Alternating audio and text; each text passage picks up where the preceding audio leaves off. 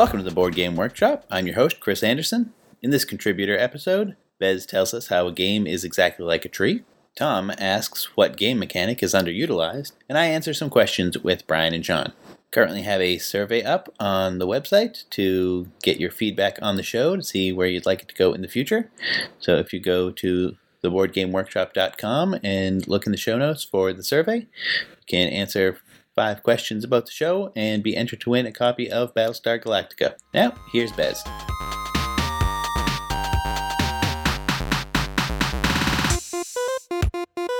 Hi, I am Bez, and I'd like to talk about how a good game is exactly like a tree. Because they both have lots of systems working. I mean, you've got photosynthesis, this amazing, complex thing that I can't really understand, whereby energy gets transformed from the light into a source that the game can contain, and it's such a magical thing. Like all the negative feedback loops and the positive feedback loops, and all the things that keep your game in check. But no one cares about the transportation of the water or the nutrients through the xylem and the phloem. And no one really pays enough attention to a system to push the game towards the end. But these systems are so important. And both the tree and the game need to have a successful reproductive system. Whether it's insects, the wind, or humans, it's important that these things keep multiplying and propagating themselves if they are to survive. Now, do games really need to multiply and evolve just like a tree? Well, that's something you could argue. But I'd say that the answer is yes. Evidence shows that games from many years ago do benefit from evolution. The world, the environment change. We have new mutations. Try some new ideas, try some expansions, and the genes mutate, and new ideas and offspring are created. The best, the fittest, will survive the test of time. But whether it's a tree or whether it's a game, fittest isn't just about being fun or being able to eat things or survive. It's about being able to be good at multiplying.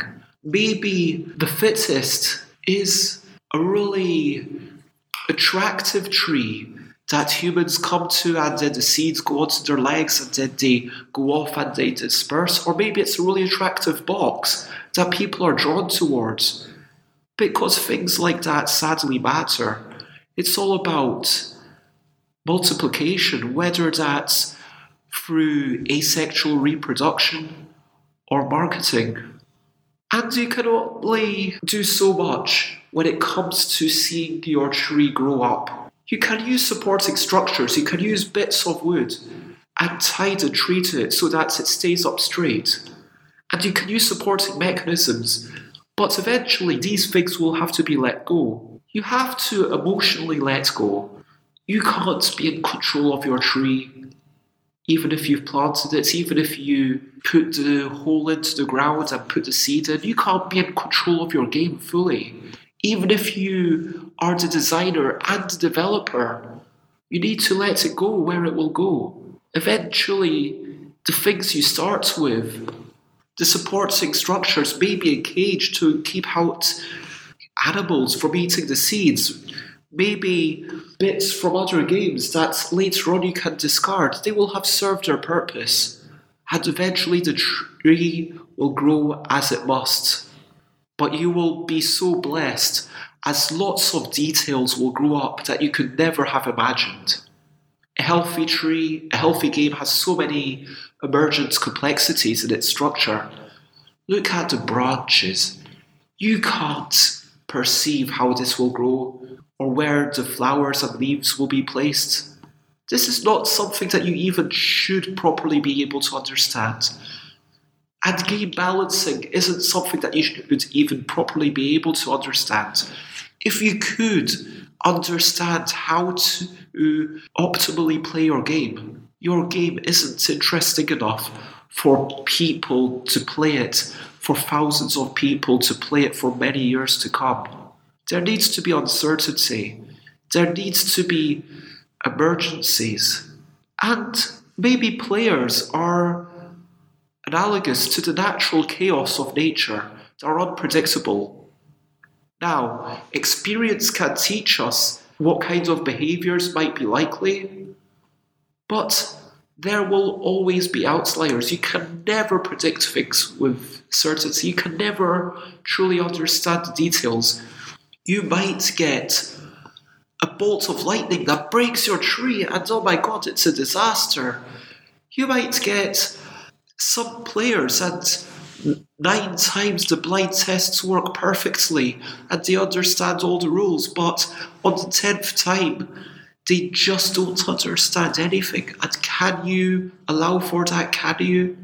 Now, you could have created a um, lightning rod somewhere else, or you could have created a rule book that is perfectly able to explain all these things to everyone, but is it worth it? I mean, you cannot create a homogeneous game experience any more than you could create an identical tree. But would you want to? Would you want everyone to have the same experience? Would you want everyone to see the same tree?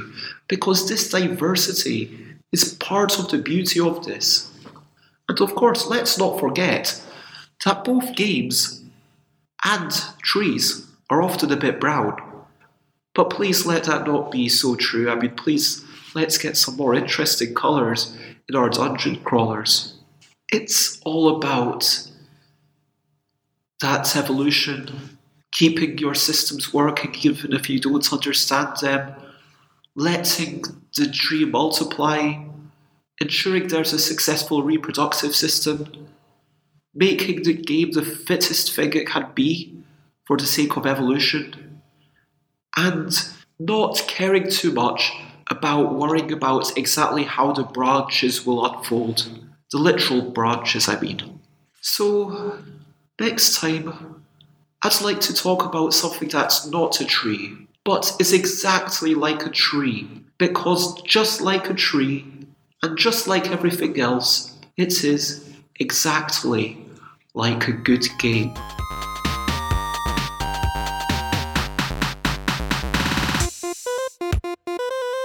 Welcome, everybody, to the Go Forth and Game podcast. This is Tom Gurganus, your host. In this show, I'm going over another big question, big answer. And in the big question, big answer, I will ask a multitude of game designers one single question, and then I'll compile all their answers back and give them back to you. So this time the question was What game mechanic do you feel is underutilized? Let's go to the answers. First up, we have Gold Seal Games. They say maybe route building. No ticket to ride has a stranglehold on this mechanism, but perhaps there's some more um, ways it can be used. That's a really interesting answer. Um, now, Next, we have Dan Letzring from Letiman Games. Dan says he's surprised how few games use a game, an escape room mechanic, and that how few legacy games there are out there. Um, I do know that there are legacy games being worked on, so Dan, um, that desert's getting filled up. Next is uh, Doug Lewandowski. Doug says uh, set collection, but then no, I'm joking. Um, he says memory games or a memory mechanic he feels is pretty uh, untapped mechanic, even though it's super hated in the game design community. Um, that's an interesting take. Next up is uh, Ryan, the inquisitive meeple, he says roll and move in hobby games. He said there has to be a way to make it more gamery.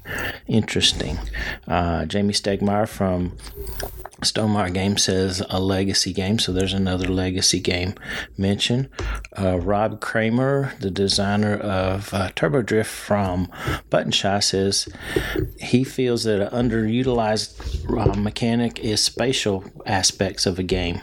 So using spatial aspects in a game um, that utilize movement or distant costs, such as Tzolk'in, the gears that play with time.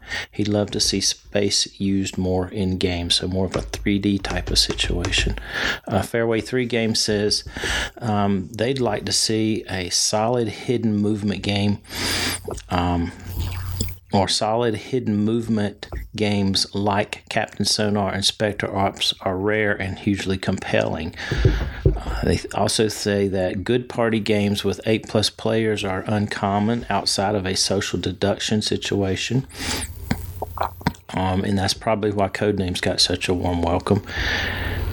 So next up is Chris Handy of Pack O Games fame. He likes um, real time. He says he feels that real time mechanics are underutilized. Next is designer Paul Owen. He says that shared construction between two adjacent players, such as what happens in between two cities, or indirect worker placement, as such as in Targi, um, would be interesting things he'd like to see more of. Squid and Whale of Squid and Whale games um, would like to see programming in non programming context, i.e., making economic decisions in groups instead of step by step. Hmm, that's pretty interesting idea. Uh, Steve Aramini of Circle the Wagons and Tricky Tide says he's not sure if there's a mechanic or if it's just a concept, but there's a lot of potential for designers to explore more games that have no rule book or just a simple set of basic rules, with new rules and depths emerging as the game goes on. He says, I know that Friedemann Friese has explored this idea lately in Fabled Fruit and in the Fast Forward series. I think it's a cool concept and could go along, uh, could go in a lot of new directions. I've not played any of those yet, so I can't speak to that. Uh, Seth Jaffe of Tasty Minstrel Games says uh, he tends to think that you really can't wear out a mechanism, and he thinks that variations on rondels might still be ripe, such as uh, Norias, which is new hotness. And he says also that leg- legacy games are few and far between. Um, but those are mostly just campaign games with a twist to amped up investment. Um, interesting. Matt Wolfe of uh, Avalanche on Yeti Mountain and Wombat Rescue says, again, oh, another for hobby games, roll and move. Uh, TC Petty the third of the fabulous hair says paper and pencil are not really used in gamery games um, and he also says temporary alliances would be interesting from Twitter, uh, we have John Brieger, at known as at Das Brieger. Uh, he says, "I split, you choose, cake cutting, and that fundamentally it's about estimating value and can be used in places similar to auctions. Despite that, we haven't seen it integrated in the same way auctions can become a part of lar- other larger gaming systems. Tetromino placement um, is one. UE recent games have explored how very how varied this mechanic can get. Placing and puzzling these shapes is incredibly tactile and rewarding. There's still lots of untapped space there, including non-square grids and novel placement restrictions and incentives. Hmm, interesting. Ah, look at that. Ion winning game designer Josh Mills. Uh, Josh just won the Ion Award out at SaltCon this past weekend uh, for his and Nat Levin's game American Steel. Uh, but he says that converting money or resources to points in between rounds in which the player decides whether or not to do that conversion uh, is a neat mechanic that he feels is underutilized. Uh, Michael Fox of the Little Metal Dog Show says less a single untapped mechanism, but I think the future lies in combining things in unexpected ways to play. We're, they're developing a co op worker placement game. He's been working on a dexterity based financial game. Hmm. And basically, smashing mechanisms together may not always work, but you could get gems out of it anyways. That's a very interesting and cool idea. I would be very interested in seeing a dexterity based financial game. Uh, Charlie over at Hoopcap Games says he has two basic answers. Um, both, it's not so much a matter of the mechanic being completely untapped more of that they're always used in the same way. So first off, he says path building. Uh, it's used very much in pretty much every railroad game, and in Catan, he thinks there's uh, room for more creative uses of this game mechanic outside the obvious themes of railroads and roads.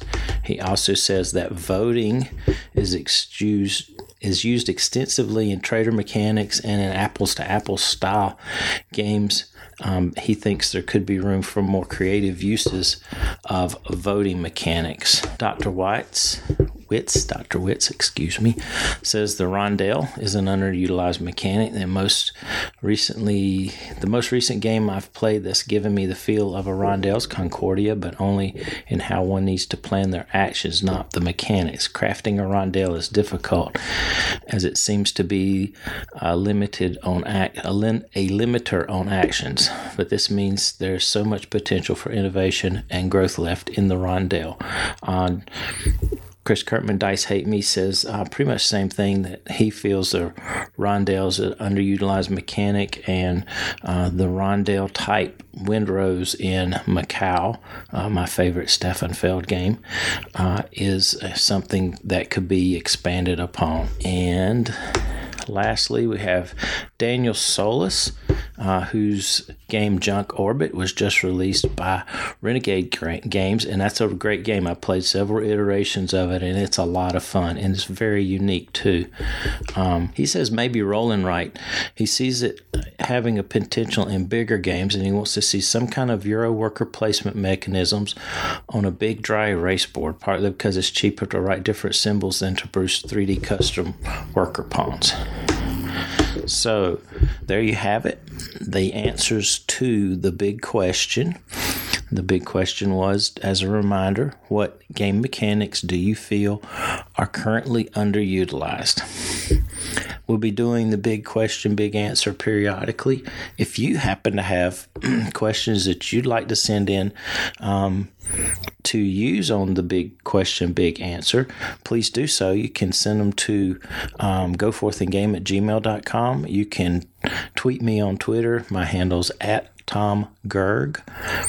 Um, or you can leave a comment on the Go Forth and Game blog. That's goforthandgame at um, .com. So thank you for joining me, and we'll talk to you next time. And as always, go forth and game.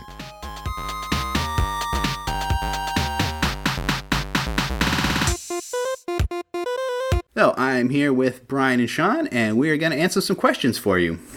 So, our first question comes from C.M. Perry, the Bright Hope Futurist. And he asks, How important is version control and how do you stay organized? So, in your board game designs, do you use version control? I guess is the first question. You know, one of the things that I mean, the, the tool that I go to the most is uh, Google Drive for documentation, and you know, from the ideas to the plain text rulebook, uh, first cuts of that as well, um, and and with Google Drive right now, it, it key stores all the changes to your documents. So I can go back to a notes document if I deleted something or changed something. I may go back and and and, and to see why. I don't use version control like you would use in the software industry. Um, besides Google Drive, a lot of times, not all the time, but I'll have a design diary that I'll put on uh, Board Game Geek. There's a couple of my designs where you can see from from uh, basic notes like a random ramblings in a notebook down to through you know preliminary art to finished product that I get from the game crafter that is something that I'll be able to, to pitch hopefully to a publisher. Um, so I see some of the the flow of my logic and how a game has evolved over time. Um, and that's kind of how version control works for me.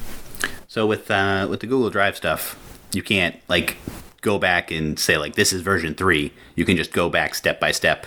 So it's more of a progression and less of a like this is a new thing this is a new thing right? Right you don't get to say what they are. They'll just say on you know february 2nd 2017 you changed this these parts of your document changed that sort of thing. That's a good history to have. I i don't use google drive for most of my stuff so i don't i don't get that. Shawn how about you? Um yeah so i do a lot of um production with uh you know, uh, Adobe InDesign and, and Adobe Illustrator. Um, and so I definitely like to just save copies um, of my files as I start to evolve it. I mean, I might not be using that software to its full potential, but I think it's pretty important as you um, as you start to make games to be able to go back and kind of either pull uh, assets that you'd created in a previous version back into the game, um, or just be able to check out um, what you've what kind of changes you've made over time. Um, and in terms of physical prototypes, I like to keep my prototypes intact. Uh, honestly, as I move from one version to the next, so uh, it takes a little bit more card sleeves, um, but it's kind of nice to be able to sit back. Um, you know, depending on the type of game, I'm we're, we're designing a lot of card games right now. So um, i like to just keep those you know version one two three four all intact so that um, for one it's it's it's been kind of fun to try and document that and and keep them together over time just as the game evolves to be able to really quickly say this was version six and here it is as a complete game. We could we could go back and play version six and just check out what it was. So, um, no, no, no special tools. Um, like Brian said, we use Google Drive a lot as well, and that's where our uh, our game design documents live, especially with a collaborative where we're working um, together and uh, from you know different parts of the continent uh, so uh, we can collaborate really easily with that tool and and keep track of of as the versions change what has changed and and who made that change that's cool. I, I used to keep all my prototypes, and then I started running into storage problems, and it was keep real games or keep games that aren't even the newest version of the game working on. So I started throwing out prototypes, and now it's it's nice to just throw out the last version and work on the new one and keep moving forward. But um, I was terrible at versioning up until I started working on Plutocracy, which anyone who listens to the show has heard about plenty. But um, I'm now on version 14.7 of that, and I want to say around version 4 is when I started actually keeping track of what version I was on because I was doing drastic changes to the board design every time. So I would say like every new board design is a new major version. And within those, I would have like this is cards 3.1, this is card version 3.2. I think it started like in the early days when it wasn't that many pieces because my earlier games, I I didn't really care. It was small stuff with not that many pieces, and I also wasn't working on it as long as I've worked on this stuff. So I didn't actually get into many versions. It was here's the start, here's a prototype, and then I would stop working. But with Plutocracy, I started getting to the point where I had so much assets all in one folder that it was getting messy. So I was like, okay, well, this group of stuff was version one, so that can go here. And this is version two, so it can go here. And then once I started that, it's actually much easier to work that way. So I've been doing that with my other games too and trying to keep track of things and basically working the same way I was, except throwing a number on every file. So this isn't planets, this is planets version 14.6. The Part where it gets tricky is not everything gets updated in every version. So while I'm on version 14.7, I still have to remember to go back to the 14.5 folder for a lot of the assets because they haven't changed. So I could duplicate them and keep them in a folder, but that's a lot of space wasting, and that's also an issue on my computer. So it's it's uh it's tough, but versioning has helped with organization a lot. Yeah, I think that you're gonna. It would be interesting to hear what uh, you know a, a publisher would say to this question because I'm sure that once you get out of the realm of you know people like me just kind of messing around in their hobby time, trying to come up with a neat game. When you're at the point where you're sending files to China, some overseas publisher uh, printers, and managing um, you know different versions, you're going to have a, a, a, much more strict view on configuration management to make sure that you know what changes, when it changed, make sure changes are applied to or, or sent off to the to the printer on time, and that they're the right files um, that you know it seems like it's a, a, much bigger issue once you, you you make it to the big time or in the publishing industry. Oh, definitely. As soon as you start dropping thousands of dollars on single decisions like we're going to print all these files, you you should really make sure those are the right files. So file management becomes much more important. At least uh, the price of failure goes up. Yeah, my, my misprints from the Game Crafter are nothing compared to you know what what what that would cost on an actual print run.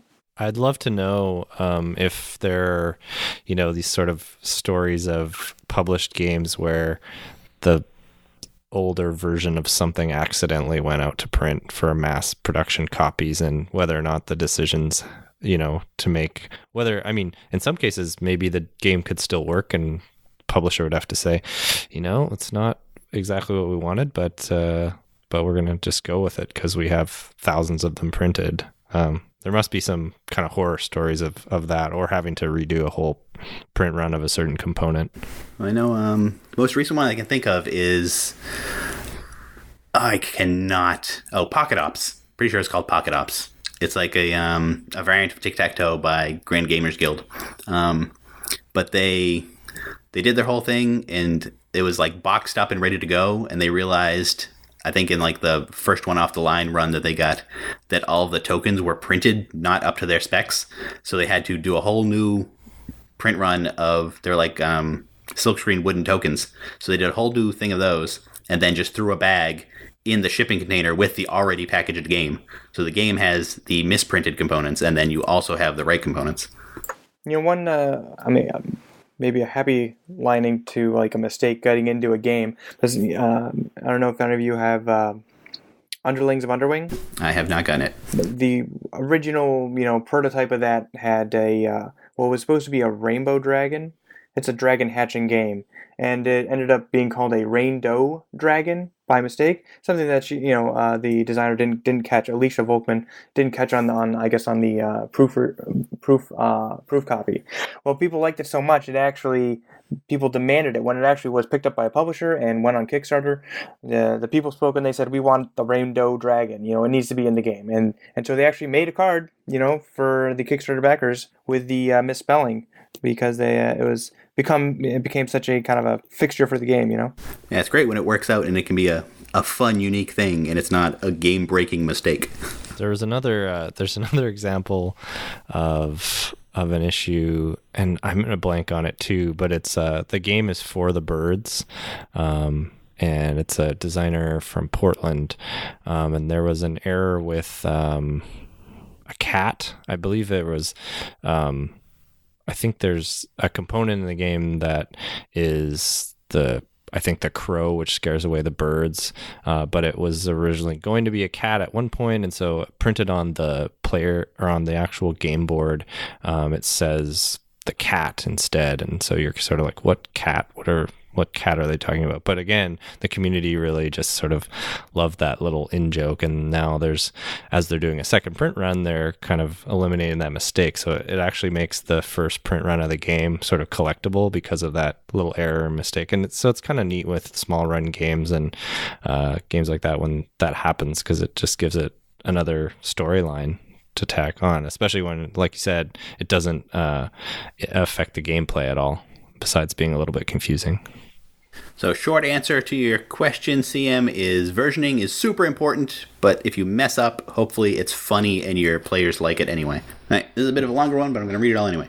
So, Dustin Dowdle says, I believe playing a game you've designed and play testing your design are two very different things, though I think there's some crossover. My feeling is that play testing should have specific and intentional questions about the game and what is is not working. Playing a game, on the other hand, appears to have more of a general let's see what happens feel, or is the game fun general feel to it that lacks some of the intentional testing of true playtesting. Perhaps I'm wrong and others feel differently. My question for you is how do you see playtesting? Should the word be used loosely, or are there some parameters in using the term? This is actually something that I've seen talked about online quite a bit, and some people have very specific opinions about it.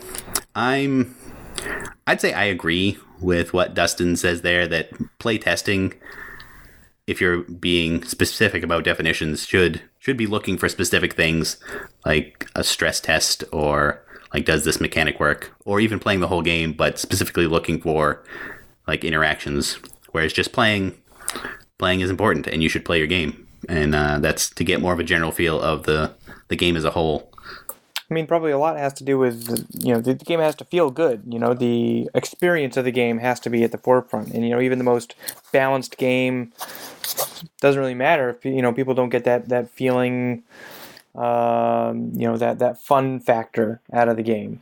So I mean, I, I would say that I'm more probably um, looking at the experience of the game. Are people having fun? And I can always balance stuff, you know, later. And maybe that has something to do with my own inexperience. I don't have anything published. Uh, I'm hopeful for the future, though. And, um, you know, yeah, but, but I definitely see the, the, the use of going into a playtest specifically to maybe try some particular strategy to see if a, a, behavior is incentivized properly, see if something, make sure something isn't overpowered, um, making sure that there, there is parity in you know the different player abilities, player agency. But you know, the, in, in, in when I look at it, I'm usually looking at the experience and, and are people having fun with them with the game. I mean, there, there's probably some unbalanced games out there that are still lots of fun, you know, uh, depending on the players and the, the people at the table. I think recently, I want to say J.R. Honeycutt said it, but maybe it was T.C. Petty the third, or maybe it was someone else, or maybe lots of people say it. But it's not important that a game is balanced, it's important that a game feels balanced. And part of that is just watching people play it and do they feel like they're having a fair experience with the other players. Um, yeah, I'm a full believer in the uh, your game doesn't need to be balanced; it just needs to feel balanced. But I think that needs to be taken seriously by game designers as not as a cop out, but that uh, you need some pretty serious evidence that it's working really well if it isn't completely balanced. Um, so yeah, in terms of play playing a game versus playtesting, that's a really great question, and I and and I agree that there is a difference. Um, so we we playtest with a group called Playtest Northwest here in Seattle, and it's a it's a really fantastic uh, organization. Uh, just kind of collaborative group of people uh, getting together and then holding events uh, throughout the Seattle area. Um, and it gives you a really good opportunity to play your games with a lot of new people. Um, I like to, th- I generally speaking, when I'm playing, at least if it's players that are new uh, to us or to our games, I try to play the games with them. Um, at least because we're in a place where we're sort of halfway between playtesting in some regards and demoing games and just trying to get um, a better feel for how our be- games are being received. I try to have that experience for the players where they really just get to play. We're not specifically looking for anything. I like to just kind of sit back and and take notes and uh, observe how the game play experience is unfolding.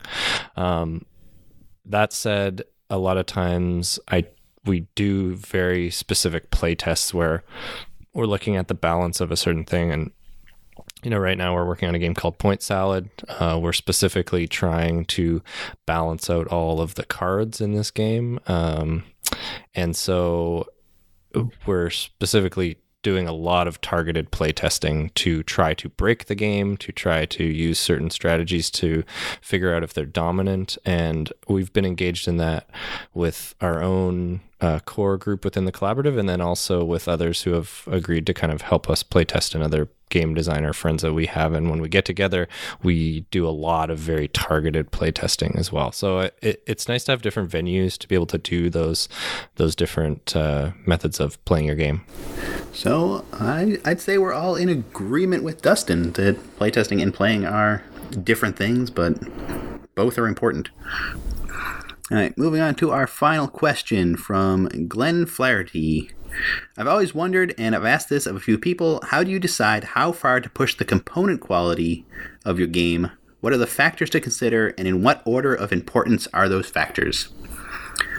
I'd say in general, component quality is more of the publisher question than the designer, although those aren't necessarily different people and you can't have a lot of influence.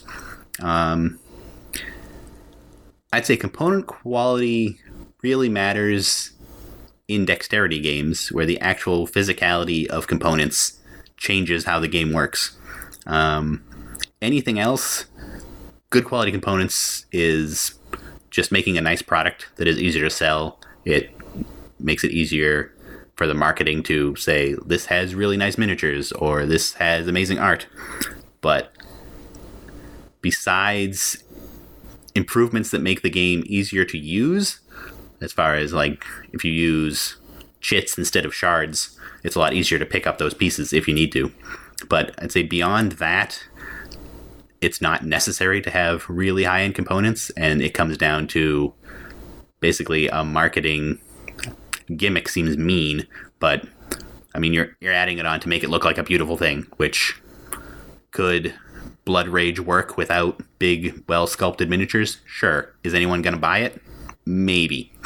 So, uh, your thoughts, Shawn? Yeah, I, this is this is a really great question because we're um, we're both a design collaborative and also um, working towards um, publishing our own games, and it's something that we spend a lot of time um, trying to research in the best way we know possible. But one thing we do do is look at Kickstarter um, and just trying to get a sense for um, games that. Uh, games that are funding a lot and it does seem that uh, premium com- components are something that a lot of people are interested in, at least in that venue.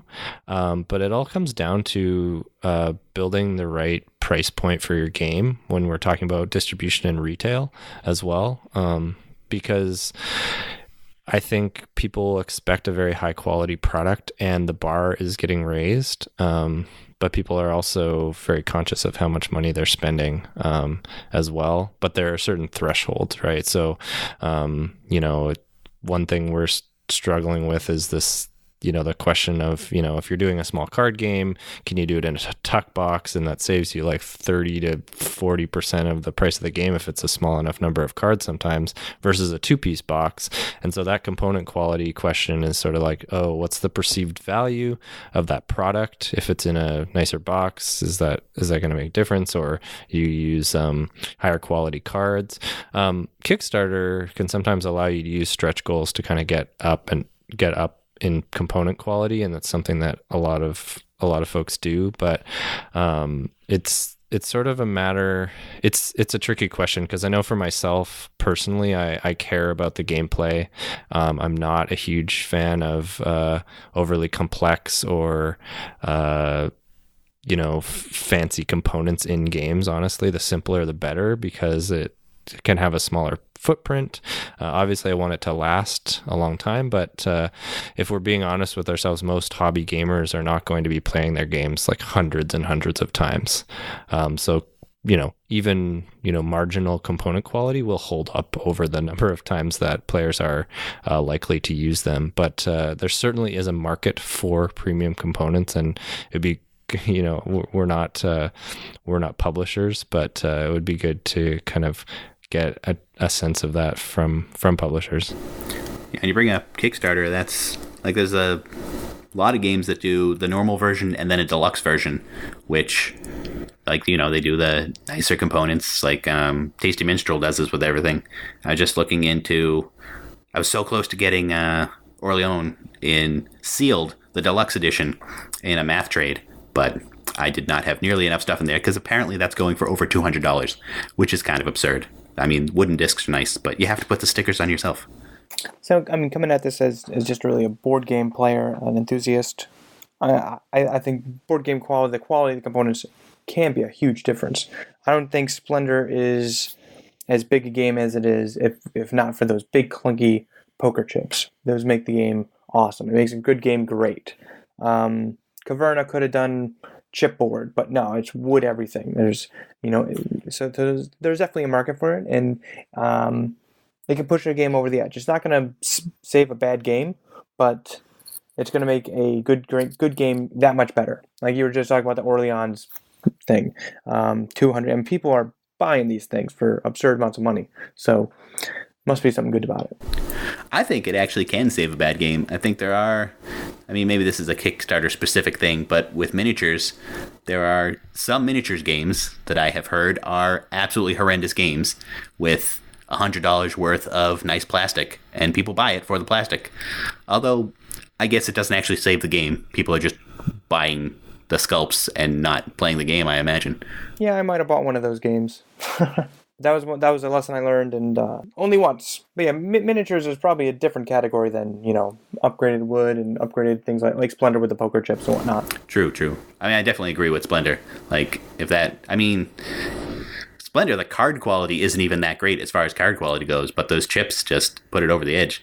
Yeah, I've sleeved my cards at this point. I played it so many times that they're starting to get a you know, I'm not the one that sleeves my cards very often, but but Splendor needed it because we, we've we've worn it down a little bit over the years. Yeah, the, yeah, the Orleans uh, example is a great one because it, it's funny because I, I, I, having said what I said about component quality not being a big factor to me, Orleans is one of my favorite games, um, and so I actually am in like I'm always on the lookout for like, can I get a you know deluxe edition of it? Because it'd be really nice to have that, just because it's a game that I know I'm going to have for a very long time. I'm to play it a lot of times, so uh, that's that's kind of the it's a question about the nature of the industry um, and how much staying power games are going to have i think now that there's you know just thousands upon thousands of games that come out every year.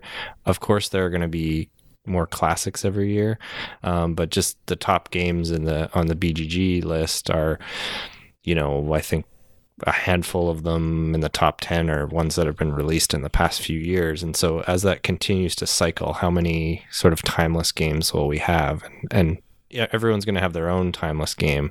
And in those cases where those, those five to 10 games in your collection that, that you're really, really drawn to, um, making sure that the component quality is high is is important. So you know maybe this there's some merit to this ability to give consumers um, a choice in terms of deluxifying or or not deluxifying their game, depending on how much play they think they're going to get out of the game. Uh, you know, could be could be a thing. True. And there's also the um, the whole aftermarket, like uh, Meeple Source, has tons of upgrade kits for lots of games. I've I've bought pretty much everything from them for Scythe, so my Scythe game has wonderful, wonderful components. I hope to get to play it someday, but it looks beautiful. All right, that does it for questions for this episode. Thank you for joining me, guys. And if people want to get in touch with you online, where can they find you, Brian? You can find me on Twitter at uh, Scrapyard Armory, and also from time to time on the Game Crafter chat. And Shawn? You can find me at Flatout Games on Twitter. And you can find me on Twitter at BlueCubeBGS. Thanks for listening.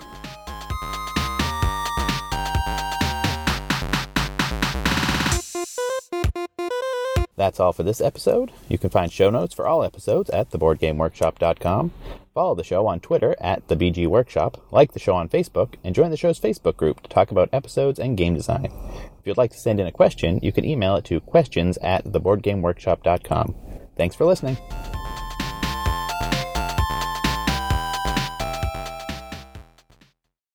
Did we lose Shawn? I'm not entirely sure. No, I'm here. Okay. Sorry. I just abruptly ended my. You can find me on Twitter, and that's all you need to know. I, I assumed that's what happened, Just- but just wasn't come- sure. Yeah. I was like, well, that was a long pause, but, you know, they're probably just expecting more from me.